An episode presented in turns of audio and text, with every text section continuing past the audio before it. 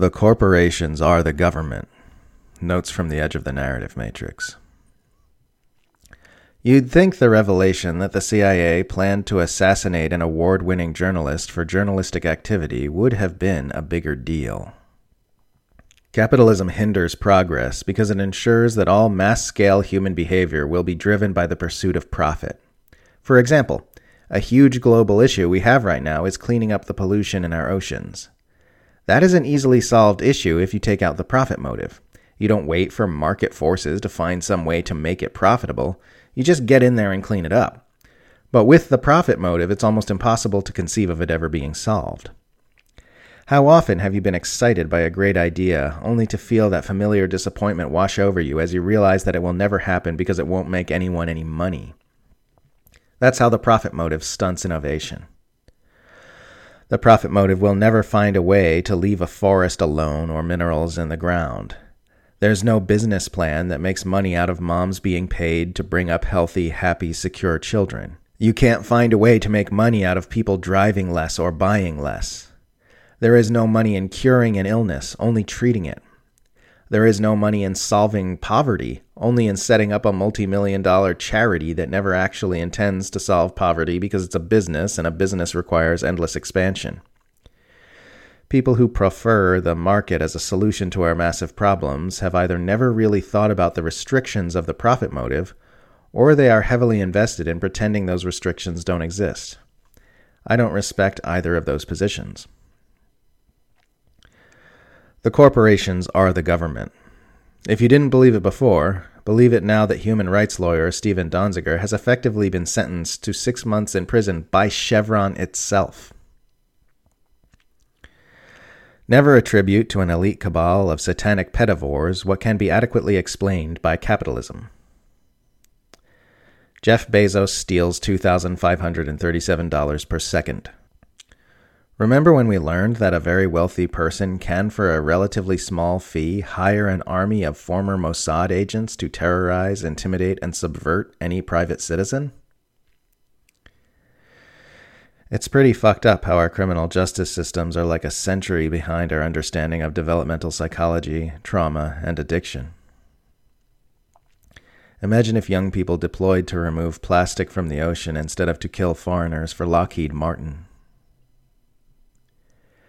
The U.S. and its allies have every obligation to absorb the immigrants fleeing the conditions created by the imperialist warmongering and economic exploitation inflicted upon them by that power alliance.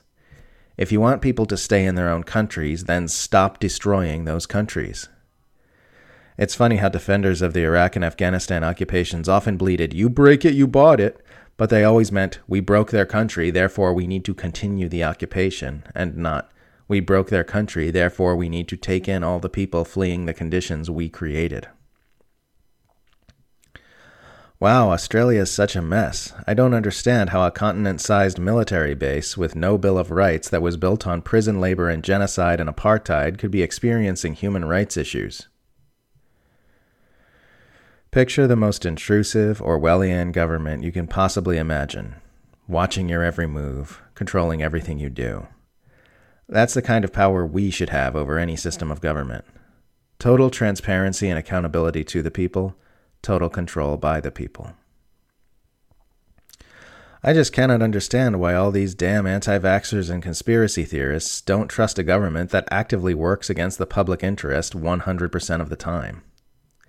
I mean, if you can't trust institutions that are deliberately constructed to subvert the common good for the benefit of the wealthy and powerful at every turn, who can you trust? Leaving aside the horrifying normalization of worldwide online speech being controlled by Silicon Valley plutocrats, does anyone actually believe that censoring vaccine skepticism will lead to increased trust in the vaccines? Does that really sound like something that would work? Obviously, the best way to convince conspiracy theorists to trust their institutions is to have an elite cabal of billionaire megacorporations in Silicon Valley coordinate the blanket censorship of their online speech. Yeah, that'll work. If there are future humans on the other side of the existential hurdles our species is approaching, there is a 0% chance that they still destroy the environment to manufacture useless junk because they all need jobs to keep numbers in their bank accounts so they don't starve.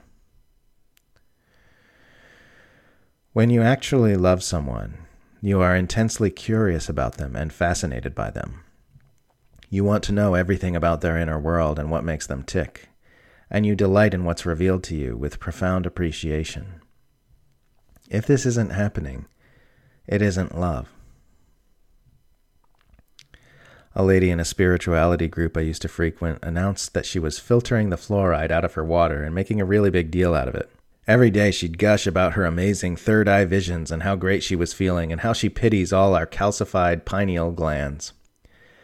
Then one day someone showed her that the filter she was using doesn't actually filter out fluoride. I think about this often. So much of what we call spirituality is just the mind searching for things that are already the case peace, freedom, presence, boundlessness, unconditional love. These things are already here, are already you just obscured by the mind's flailing around trying to create them.